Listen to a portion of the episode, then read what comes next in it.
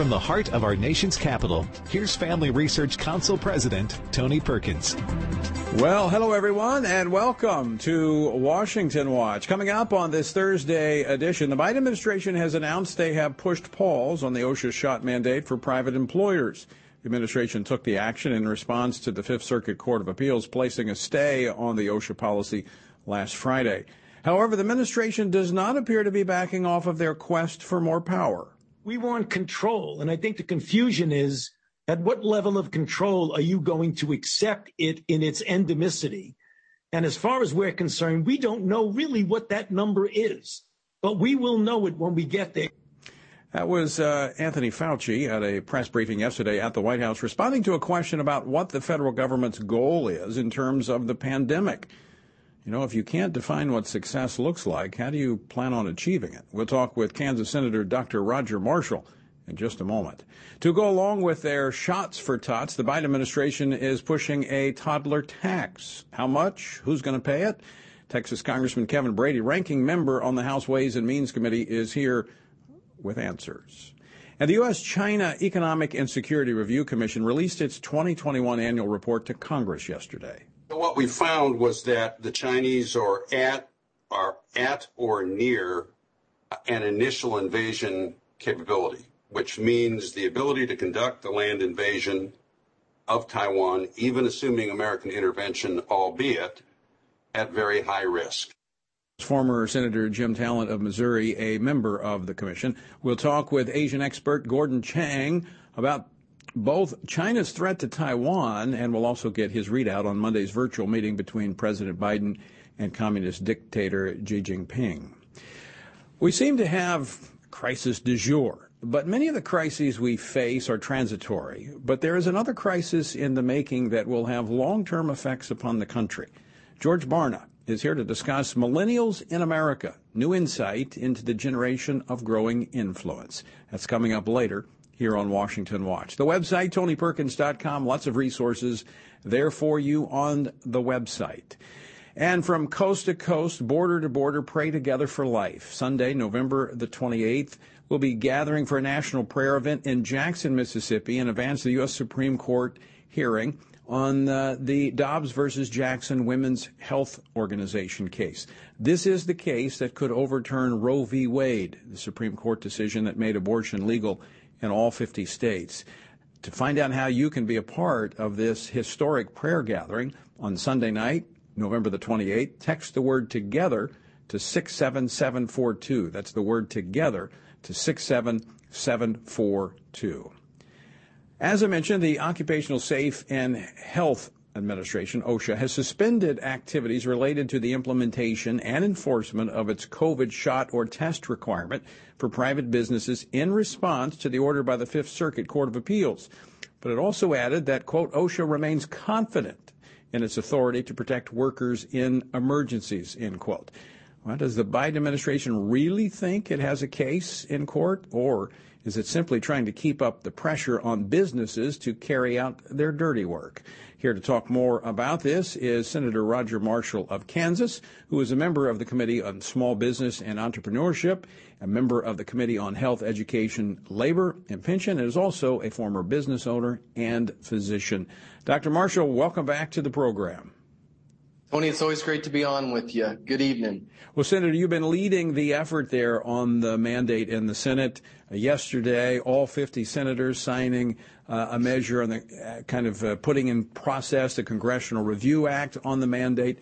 But of course, now with this court decision, uh, the Biden administration pushing pause. Is this the end of it, or are we going to see more of it? Oh no, Tony, your listeners need to double down with action now. All your listeners need to be reaching out to their senators, their Congress members and saying we do not support this unconstitutional vaccine mandate. We're going to have to fight it on the land, on the air, in the sea, wherever we can. The Congressional Review Act is one such way. Uh, another way is that we're going to be uh, introducing an amendment to the con- to the uh, continuing resolution to stop funding for OSHA to enforce this law. Tonight, we're introducing uh, on the NDAA an amendment that would tell the White House they cannot give dishonorable discharges to service members who are declining the vaccination as well. So we have to keep fighting. Uh, this White House is not going to pay attention to the courts. Uh, the courts themselves described this mandate as fatally flawed. They described it as using a sledgehammer, a one size fits all approach to an issue which is obviously very complicated. So this is just, uh, I think we drew first blood, but we got a long ways to go yet. Well, Dr. Marshall, a lot to talk about here. This was one of three mandates. We've got the mandate, uh, actually one of multiple mandates. We've got the mandate for federal workers. We've got a mandate for federal contractors. Uh, we have the mandate, as you made reference to, for the military. But then we also, one that I think is uh, near and dear to you, we have a mandate that the administration has put in place for all medical institutions that are receiving Medicare and Medicaid funds. This covers about 17 million healthcare workers. Uh, what's going to happen with that? Uh, there are challenges, but is that one uh, going to be stopped or is it going to go forward? Well, I'm afraid it's going forward. My phone is blowing up today from friends, family members who are in the healthcare profession, doctors I went to medical school with. These are smart people and they don't want to get the vaccine. It's a personal choice. I support the vaccine. I've had the vaccine. My parents have had the vaccine, but I'm not sure it's right for my grandchildren who've already had the virus. But, I, but I'm afraid that they're going to be let go. It's happening in some states already. We are approaching another Congressional Review Act process that we're trying to stop it.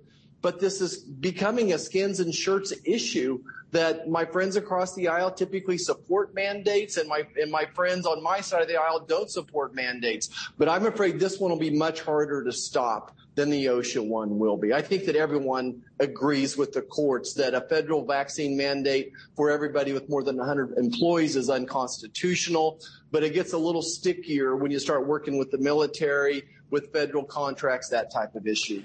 So you heard uh, at the intro of the show, I played a clip from Dr. Fauci yesterday, asked it, all right, when do we get to a point where we've got this thing under control?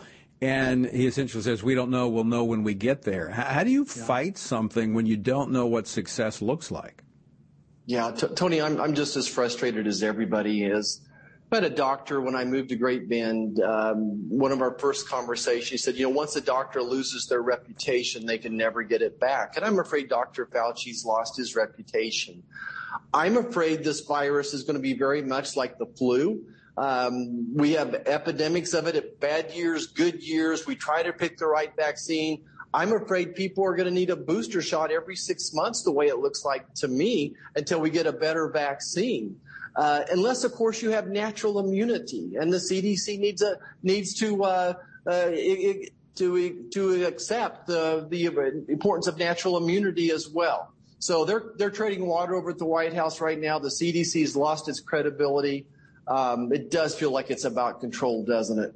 Well, uh, let's talk a few numbers here. The, the, CDC finally put back up on their website the number of infection, the cases that were reported, hospitalizations, and deaths. And, if I'm doing the math correctly, when you look at the number of cases that we've had in the United States, uh, and the number of deaths. Just taking 2020, uh, we had 375,000 deaths. I know that's uh, that's obviously climbed since then. But when you do the math based upon all the infections, that's reported infections. Now, there's some that have not obviously been reported. We're talking about um, a mortality rate of less than a, about a half a percentage point, about 0.05 percent. When you look at the number one killer in America, it's heart disease. Um, and we, we, lost last in 2020, 659,000 people died from heart disease. A lot of that, you know this as a doctor, a lot of that preventable by diet, exercise, health, you know, healthy living. The point I'm bringing up here, if they're able to mandate all of this action based upon a virus that has a 0.05% mortality rate, what's going to happen with heart disease? I mean, are, are we are we setting the stage for uh, the government telling us we have to exercise, we can't have 32 ounce uh, sodas? I mean, where, where does it stop? Yeah, you know, Tony, it, it is it is frustrating. Uh, this is why mandates don't work. Uh, this virus, I would suppose 90% of the people that have died over the age of 50, 80% over the age of 65, and a vast majority of the rest are people that are frankly overweight. has the CDC spent any time on encouraging people to build their own natural immune system using the food that God has given us? Uh, our own natural body's ability is the best way to fight a virus. Um, so you're so you're right. We, which illnesses are they going to going to pick on next, right? And and which scarlet letters are we going to have on our foreheads?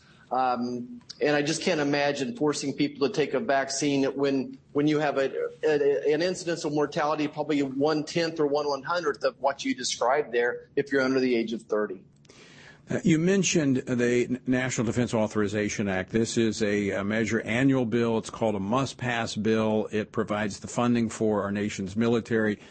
But like everything else coming out of Congress these days, the left has uh, the, the, the, the the lion's share of the drafting of it, and they put all of their things into this, and there's several bad provisions in this measure, one of them being forcing women to register for the draft for the first time in a hundred years since we've had uh, the selective service in place. Now we haven't had a draft for nearly 50 years, uh, but the selective service is still in place. Um, you've been a part of uh, leading the effort to try to get that out of the NDAA. Right, Tony. Look, I, am all in favor of women volunteering to serve in the military, and there's just so many women that are doing an incredible job. But, but frankly, I don't want my daughter drafted or, or my future granddaughters drafted either. I, I, don't. I just don't think that's a biblical principle, and um, you know, I'll, I'll leave it at that. Um, again, women in the military, I'm okay with, but I just don't think it's a good idea to, to draft them and Right. I'd love to pick your brain on that a little bit. well, I, probably should. Uh, well, I am uh, more than happy to have any of my daughters that want to serve in our military, and I've had those conversations with them. I'm proud of my service in the military. I'm proud to have served alongside of uh, of women who have served in the in the Marine Corps, um, and and for those that want to go, God bless them. Uh, but I do not think we should be forcing our women, our daughters, uh, to to register for and be forced into the military. I think there's a bigger gen- uh, agenda here, Dr. Marshall. It's not about the military and everyone having the opportunity. Everybody has the opportunity. This is about blurring the lines of gender. This is about further deconstructing um, Western civilization, is what this is about. It's a much bigger issue here than simply the draft and selective service. Yeah, Tony, I think that's that's spot on, and um, I think that's where I ended up in my prayer time too, as I tried to sort that one out a little bit, and I, I think we agree completely. Well, I know you've got a long night ahead. There's about uh, a thousand amendments waiting for the NDAA. It's going to take several days to get through them. Uh, I, appreciate you taking time out to uh, to join us on Washington Watch tonight, and I, want to commend you, uh, especially as a freshman senator, leading the charge on so much of this mandate. I mean, you've got a lot of credibility with your colleagues there because of your past service, your position as a doctor, and we're just thankful that you're using that to protect freedom. I'm humbled, Tony. I'm, I'm humbled that God has chosen me to serve Him in this capacity, and we're going to keep fighting for Americans. All right. And uh, again, thanks for coming on today. All right, folks, stick with us. We're going to be coming back with more from Capitol Hill. Also, the uh, House is going to be taking up the Build Government Bigger plan. And apparently, the uh, CBO score is, uh, if it hadn't come out yet, it should be out any moment. We're going to be talking with Congressman Kevin Brady, the ranking member on the Ways and Means Committee, about a tot tax that's in there, as well as seeing what the CBO score says. All right? Don't go away. We're coming back with a lot more Washington Watch right after this. Are you struggling to spend consistent time in God's Word? Then join Family Research Council on an exciting journey through the Bible.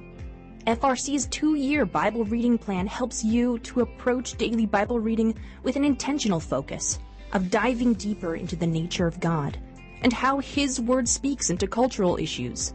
By studying the Bible, we can see the grandeur of God unfold throughout the past.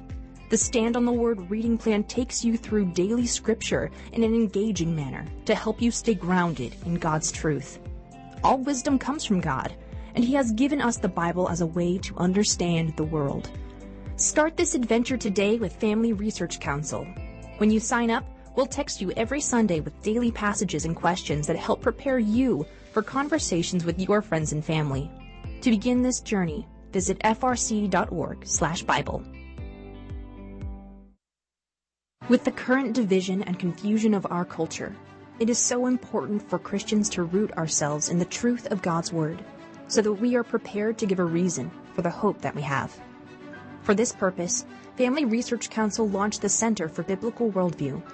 The center applies the Bible and the historical teachings of the Church to current issues. This helps Christians understand and live by a biblical worldview, know why Scripture must be authoritative, and equips believers to advance and defend the faith in workplaces, schools, communities, and the public square. The experts at the center address and provide resources on issues like religious liberty, abortion, voting, marriage, and sexuality. To access free resources like the Biblical Worldview series, go to frc.org/worldview. To get highlights of the latest work of the Worldview Fellows, including blogs, interviews, and publications, sign up at frc.org/subscriptions. At Family Research Council, it is important to us that we stay connected with you and that you stay informed. With the increase in tech censorship of conservatives and Christians, we've decided to be proactive to make sure we don't go completely dark due to censorship. That is why we've created a tech subscription platform. If we get canceled, you can stay informed and still find updates on faith, family, and freedom. How? Just text STAND to 67742 to sign up for our text alerts, and you will get FRC's content straight to your phone. Again, just text STAND to 67742 and you will get special alerts on the biggest stories of the day. You can stay informed with just a simple text. We want you to be able to stay connected with like-minded community and to always have access to our content. Stay connected and informed. Just text STAND to 67742.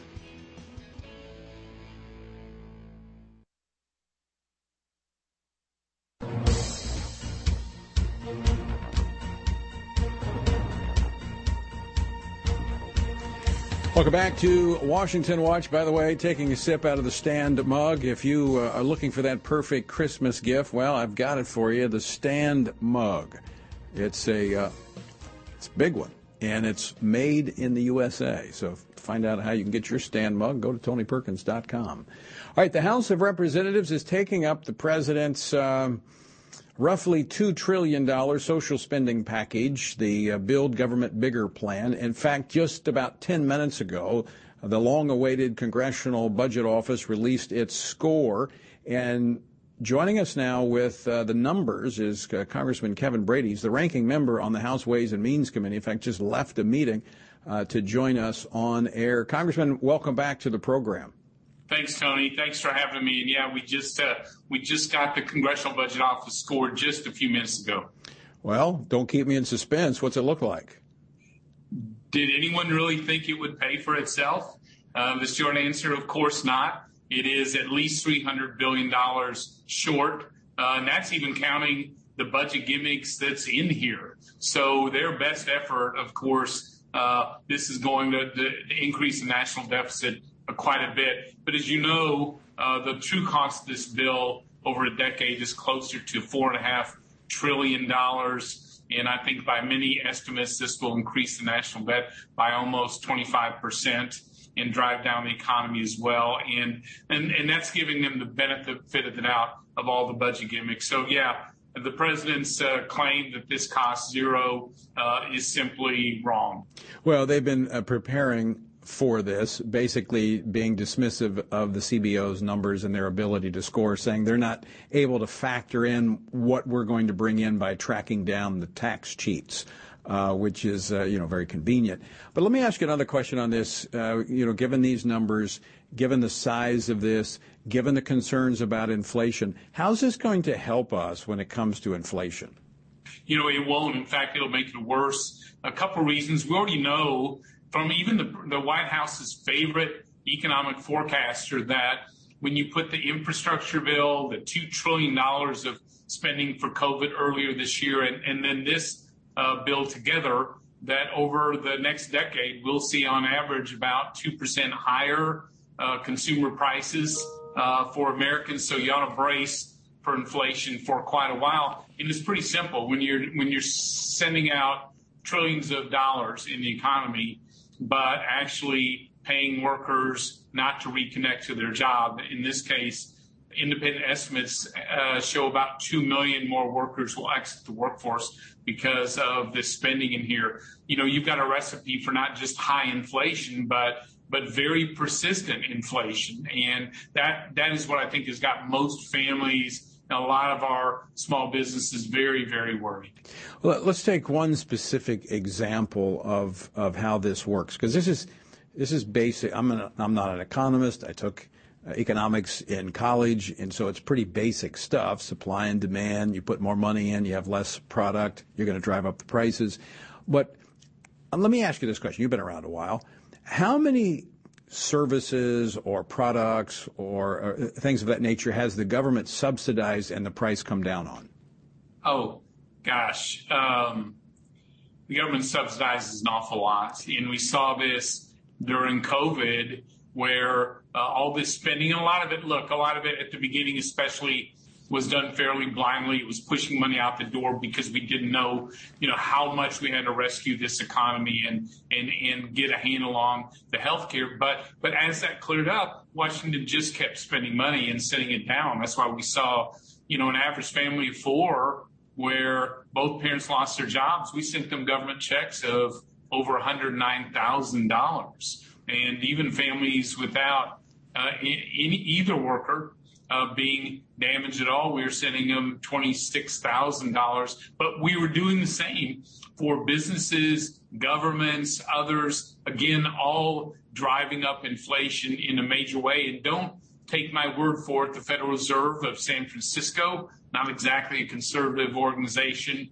uh, you know, uh, identifies that type of spending as the reason we've got much higher inflation. In fact, for this year, Tony, since President Biden uh, raised his hand, took the oath, inflation's on a 40 year high and doesn't seem to be abating at all. Well, you're not going to see it abate if you uh, are continuing to put trillions of dollars into the economy. Before we run out of time, I want to uh, switch to this toddler tax that's yeah. uh, a part of this bill that this is, I think this is an example where the government gets involved. It drives up the cost of services like this.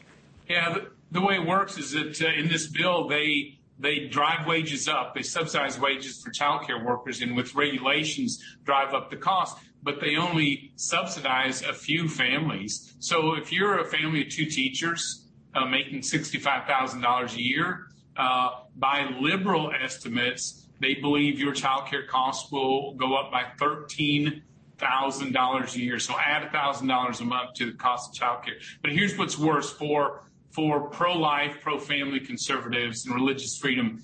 They are uh, banning faith-based uh, child care facilities from participating here. They go out of their way to make sure that a single mom who's got child care at the local church a block away will have to drive miles and miles away from work and away from home to get this government directed health care. It is a direct challenge on religious freedom. And this is, you know, for forever, uh, Tony, frankly, uh, the government uh, by law has said, look, child care facilities run by faith-based organizations benefit the parent, not the provider. And they've always been allowed about half of the child care in America is provided this way. So this is a direct attack on faith-based child care organizations. And, and Congressman Brady, we're almost out of time here, but uh, the effect of giving the, the, money, but only to be used for non-faith-based, the ultimate uh, outcome is it crowds out the faith-based entities because they won't have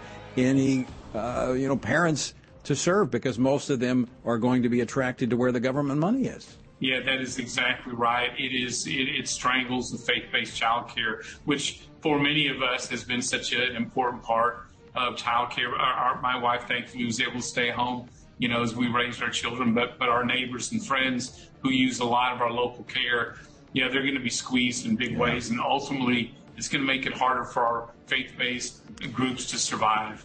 Uh, Congressman Kevin Brady, always great to talk with you, and uh, we'll be following these developments very closely, and look forward to talking to you again soon. Thank you. Take care, Tony. All right, Congressman Kevin Brady of Texas. All right, stick with us. Coming up next, the uh, China Commission releasing its report to Congress yesterday saying that um, China is moving and prepared on Taiwan. We talk about it next. Don't go away.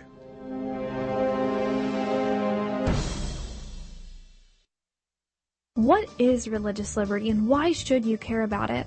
Simply put, religious liberty is the freedom to choose your religious beliefs and to live according to those beliefs. Why should we care about this freedom? At Family Research Council, we care about religious freedom because we believe that it is an inherent human right that all governments have an obligation to protect. Tragically, not all governments do. Religious persecution is a tragic reality around the world that is not often acknowledged by the media, even though attacks on people of all faiths continue to increase globally. In Scripture, God calls Christians to pray and care for the persecuted church, the downtrodden, and those who cannot help themselves. Therefore, we must be advocates for those persecuted for their faith. To access Family Research Council's latest resources and to learn more about religious freedom and what you can do to help the persecuted, go to frc.org slash religious liberty. Do you want to be able to stay up to date on conservative news? Are you looking for Christian resources to help you stay politically engaged? Then download Family Research Council's Stand Firm app. With all of our content available at your fingertips, you will conveniently be able to stay up to date throughout your busy day. The Stand Firm app will give you access to a variety of resources, such as our most recent episodes of Washington Watch with Tony Perkins, tweets and other social media posts, and our latest blogs, updates, and publications. Additionally, you will have the opportunity to take action and make your voice heard by contacting your elected officials on the issues that most concern you. Visit the App Store on your smartphone or mobile device and search Stand Firm to download Family Research Council's official Stand Firm app.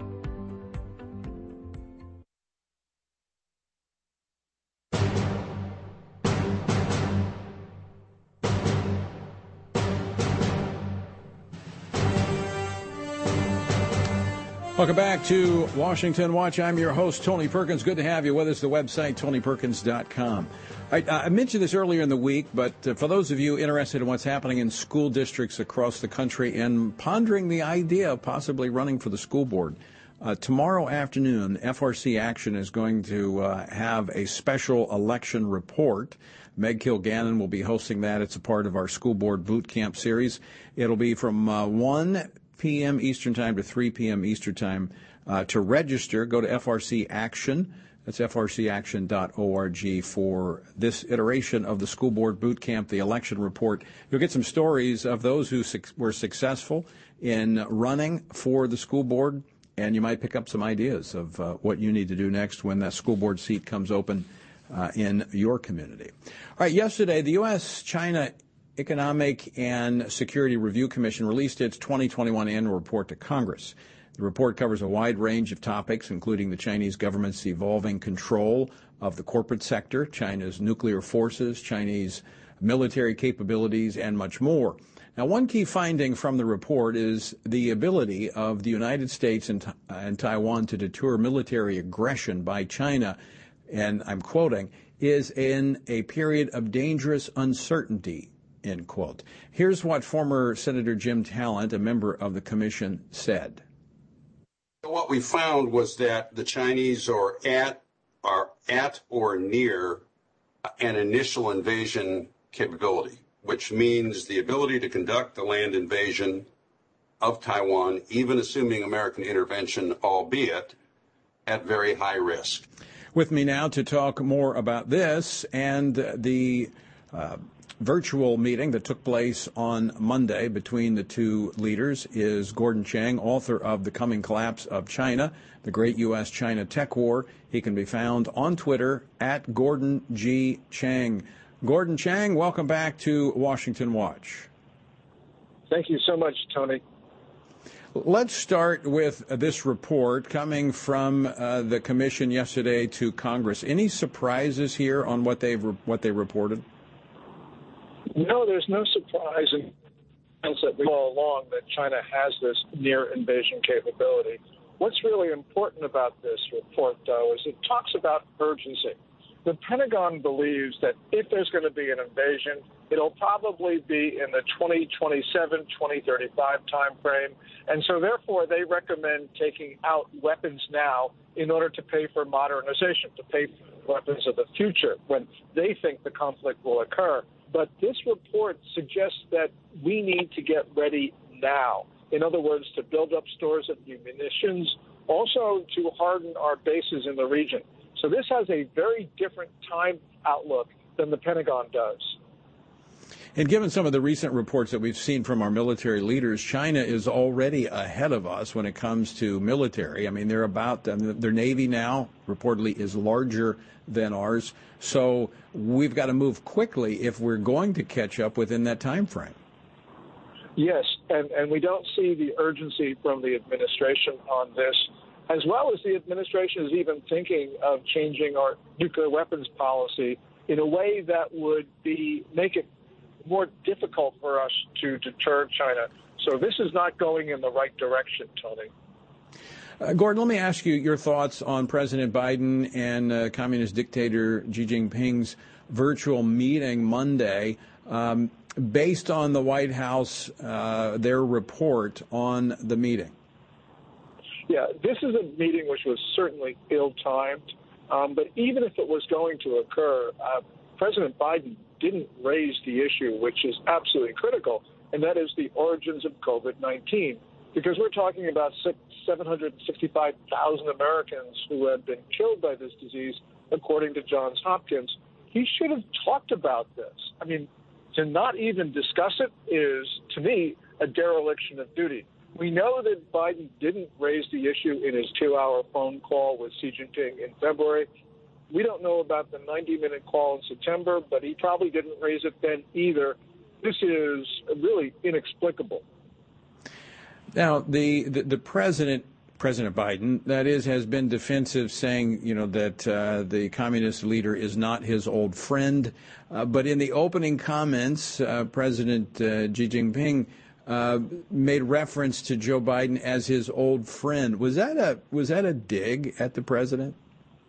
Well, it certainly was. Um, there's a little history needed here. If we go back a couple of years, uh, Biden has always talked about Xi Jinping as an relationship. About uh, a couple months ago, Biden, in response to a question from Peter Doocy at Fox News, said, No, this is just business. We're not friends. And so I think Xi Jinping was trolling Biden by calling him, quote, my old friend. And it was good that Biden said, no, no, this is this, this is just a relationship between two countries. Well, interesting. A lot to watch there. China is one that I think we've got to keep our eyes on. So we're going to be talking to you uh, quite a bit, Gordon Chang. Thanks so much for joining us today. Oh well, thank you so much, Tony. And you're right. Ephesians six thirteen. We must stand with the American people and freedom and democracy and our faith. All right. I hope you're still drinking from that mug. I certainly am, and thank you. All right, uh, Gordon Chang. You can find him on Twitter, Gordon G. Chang. And he has one of the stand mugs. You can get yours as well. Go to TonyPerkins.com. They make uh, great Christmas gifts. Coming up, America is facing a number of crises, but my next guest says the real crisis might not be what you think, but rather how some are thinking. We'll talk about it next with George Barna right after the break. Don't go away. A lot more Washington Watch to come right after this.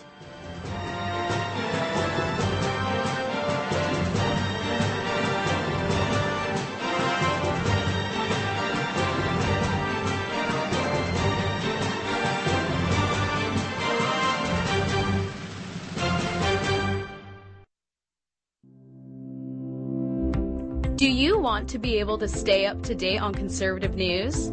Are you looking for Christian resources to help you stay politically engaged?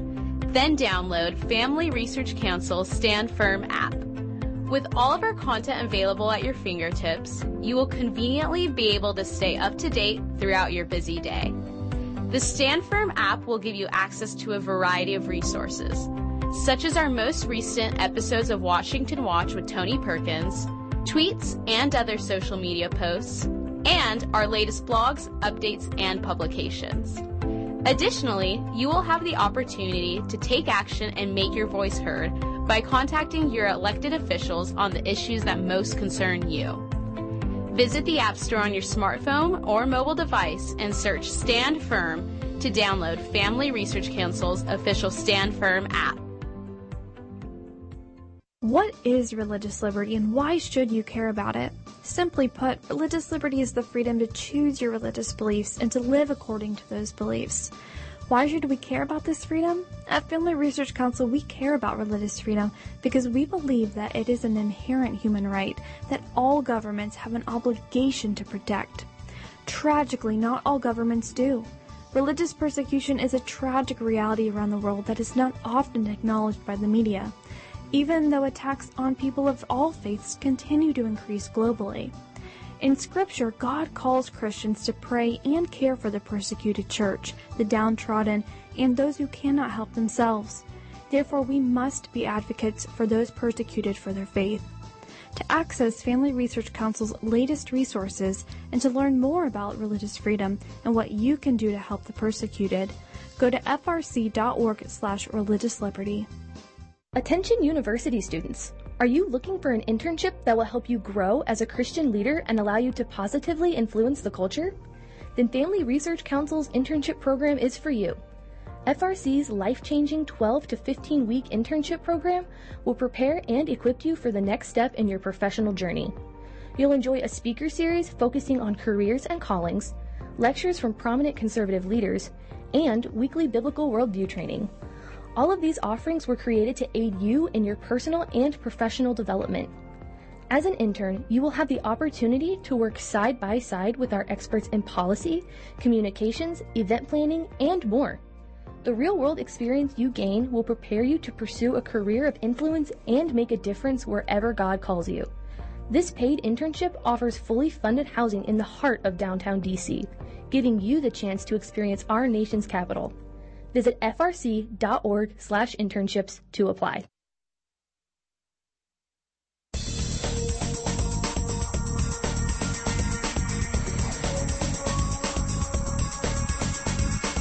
All right, let me remind you, coming up November the 28th, that's the Sunday night after Thanksgiving. It's a long weekend. Not much going to be going on on Sunday nights other than uh, recovering from eating the leftovers.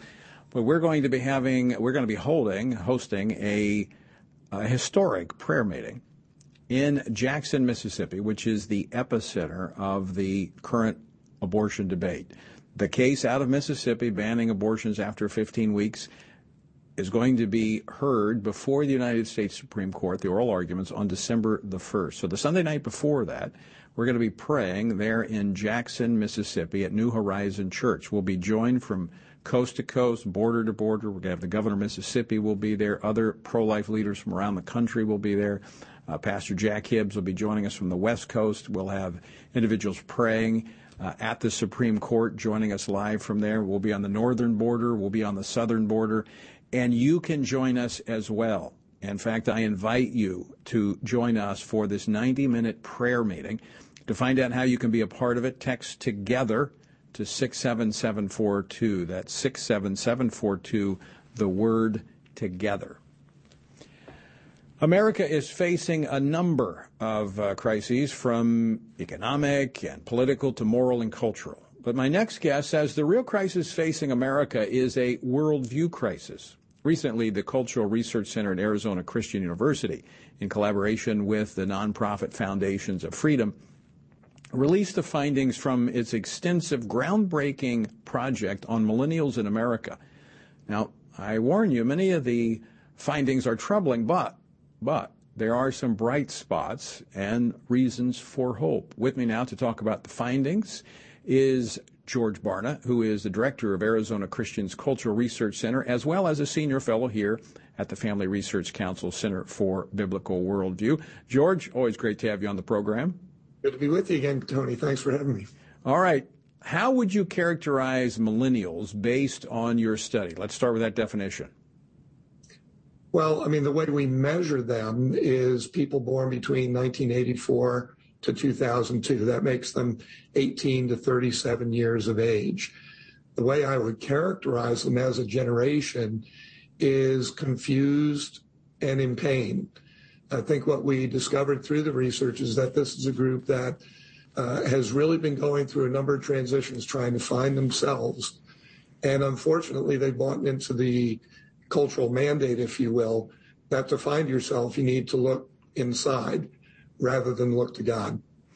Yeah, looking through the uh, extensive survey, uh, I mean, just to summarize some of these elements, they're searching for purpose in life. They have a crisis of meaning. Um, they have uh, record-breaking rates of suicide in this generation. I mean, um, they struggle with relationships. I mean, there's something missing. What is it?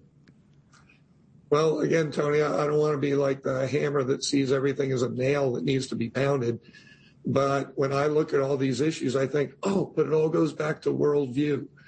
Why is that? Well, it's because your worldview is what causes you to make every decision you make. And so if we look at the struggles, the challenges, the troubles that they're facing, it has to do with the fact that their worldview is errant. It's not serving them well. And so if they had a biblical worldview, most, if not all of those issues would simply disappear. It's that way in our culture at large. You know, you opened up the segment by talking about all the different crises that we hear about on the evening news, the economic crisis, the political crisis, the border crisis, et cetera. All of those would be taken care of if America would get its worldview right. And what we know with millennials is only 4% of them have a biblical worldview. Now, I don't want to beat them up too badly. That's not too different than the rest of the nation, where, you know, we've got 6% among all adults. So if we can take care of that crisis, much of the rest will take care of itself. Well, I'm with you. I, I agree 100%. So you, you, can beat that nail all you want around here because, look, a, a worldview not only helps you understand, a biblical worldview not only helps you understand the world around you, but it helps give you meaning in the world in which you live. And that's how we put all these pieces together because without it, Quite frankly, it doesn't make sense. And to me, just these findings on their face are evident of what's missing. And, and, and one of these is it, that three out of every 10 identify as LGBTQ. Uh, I mean, there is, there's a crisis of meaning, there's a crisis of identity that only God can provide the way forward. Well, it's true. And when we look at all of these findings, I mean, basically what it comes back to is they had to make a choice. What is life about? And their decision, their choice was that life is all about me. Now, biblical worldview would tell us, no, no, no. Life is about God. It's all about Him. He created us for His purposes. And so if we want to understand our meaning, if we want to get satisfaction and fulfillment in life, we've got to go back to him. We derive that from him and the purpose that he's created for us. Uh, the, the general purpose that all of us have is to know, love, and serve him with all our heart, mind, strength, and soul. And if you start there and then work out from that, life takes on a lot of meaning. But if you start with the assumption that life is about me, I've got to feel it. I've got to sense it. I've got to experience it. There is no absolute moral truth. It's all about me. It comes back to me. If I just dig down deep enough, I'll figure it all out. That's a losing strategy. Okay, so we we've kind of talked a little bit about the the the what, what we're looking at. Let let's talk about the how. How did we get here? You, you talk about the the lack of a biblical worldview. But you can't have a biblical worldview if you reject God and the Bible. Um, so what's what's the religious makeup of this group? Yeah, I mean, most people don't understand that a worldview starts developing at a very young age and is completed by the age of 13. So what happens spiritually with us when we're very young makes a big difference. What this is basically telling us is that with this particular generation, we didn't do a very good job of raising them up in the way that they need to go for the rest of their life. What we basically did was we turned them over to the culture and said, look, you disciple them. You implant ideas in their minds and hearts about what is right, about what is meaningful, about what's significant. We can see how well that's worked. But, you know, really when we look at how do we deal with this, the church has to be I'm, ever I'm not, present. I'm not there yet. I'm, I'm going to get there. I, I, I got another question here I want to unpack because it's going to factor into that. Hold that thought. Okay. All right. Let me ask you this question. Is this not a byproduct of pushing God and religion out of the public space, out of our schools, out of the culture? If we've turned, I mean, this isn't the first generation that's been heavily influenced by the culture, but it is the first generation that's had a culture that has completely pushed God out. Yeah, and Tony, when we study what is it that causes people to think what they think and do what they do, we find that there are a handful of key influencers, and those happen to be the media, the family, public policy, schools, and peers. Those are the dominant ones for young people. The real big one is the media.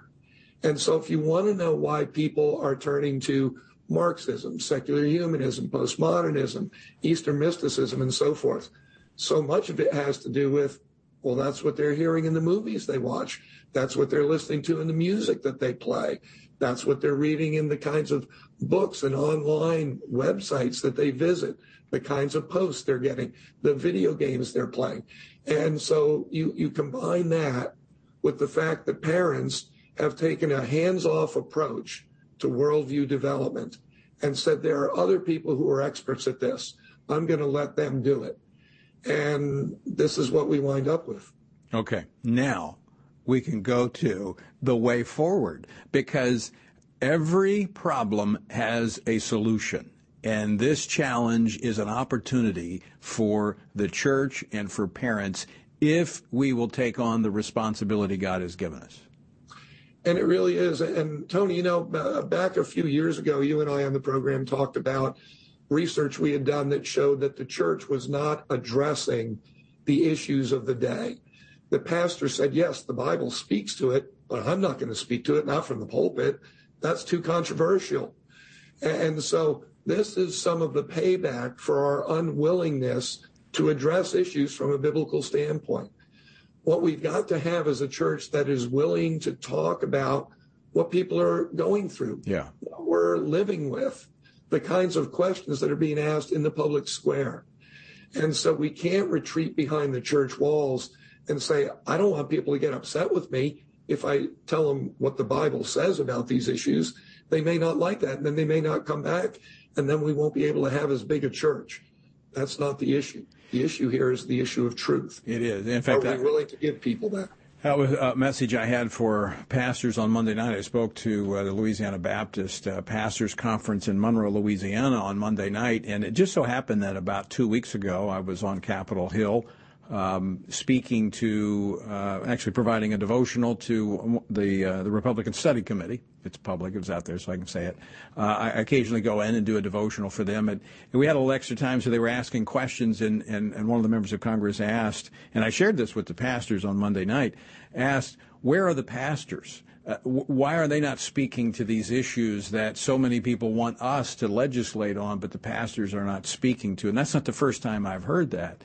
And so I, I think it is incumbent upon the pastors to systematically, not cherry pick, but systematically walk through Scripture and help people understand in their congregations how to apply the Word of God to the world in which we live. That's the only way we develop a biblical worldview. It is that intersection of the Scripture and the world in which we live we're not at fault for not giving people a lot of information.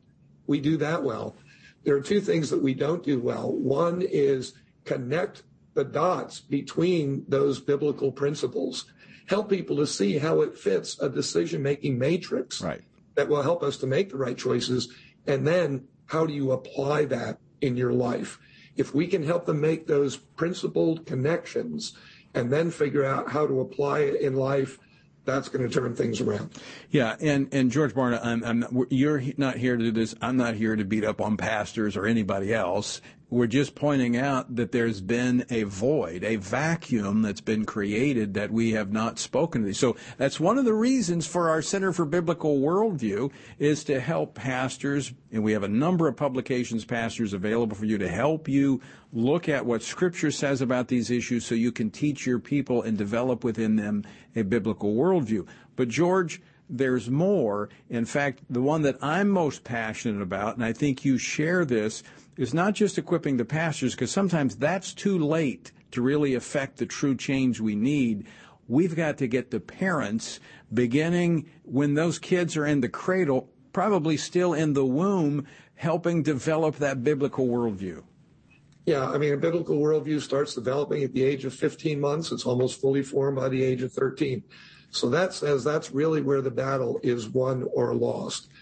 And if churches want to help parents do that, they need all the help they can get. They can't give what they don't have. And so what churches can be doing is equipping parents with that kind of information and encouragement and other resources to help them get the job done. Don't let them drop the kids off as if the church is a babysitting service. It's not. What you need to do is preparing the parents to do the brunt of the work, and the church is there to support them in doing that. Yeah, in fact, we've even discussed uh, creating curriculum for pastors that when they do the uh, um, uh, dedication of children in a lot of the churches when they're first born, is that the parents have to go through a class that would incorporate developing that biblical worldview. It is so critical, and it's not something that just happens. You've got to be intentional about developing, having those conversations of that intersection between Scripture and its application to the world around us. And one of the things that pastors can do to facilitate that is help parents know the significant role they play in the development of the worldview of their children and the incredibly significant role worldview plays in the way that they're going to live the rest of their lives. If they understand that, no parent wants to fail at being a great parent, especially those who love God. They want to do the best they can, but sometimes they don't even realize how critically important worldview is yeah. and the necessary role that they play within it. All right, George, we got 30 seconds left, uh, so I want you to fix the world in 30 seconds. Uh, Look, I know the situation is bad, but can we turn it around? We can turn it around. We've got 15 million adults in America that have a biblical worldview. You can't show me a place where a movement of 15 million people couldn't turn an entire nation, the entire world upside down. We can do it. We just have to be focused on it and committed to it and we're committed, and together we're going to make this uh, our life's calling and mission to uh, advance a biblical worldview. I know the left is going crazy right now uh, that we're going to take over the world, but we're going to, I don't know, we might not take over the world, but we're certainly going to help build the kingdom. Uh, George Barna, always great to talk with you. Thanks so much for joining us today.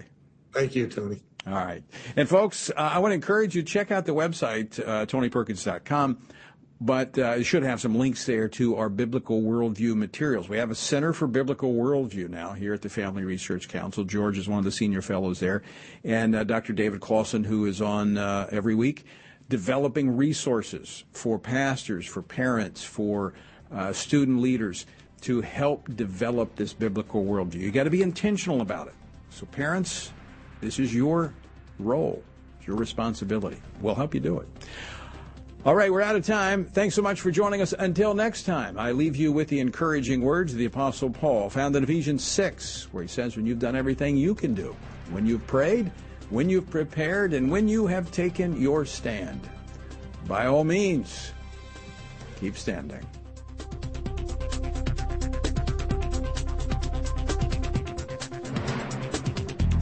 Washington Watch with Tony Perkins is brought to you by Family Research Council and is entirely listener supported. Portions of the show discussing candidates are brought to you by Family Research Council Action. For more information on anything you've heard today, or to find out how you can partner with us in our ongoing efforts to promote faith, family, and freedom, visit TonyPerkins.com. Also, to leave a comment about Washington Watch, call our watch line at 1 866 372 7234. That's 1 866 372 7234.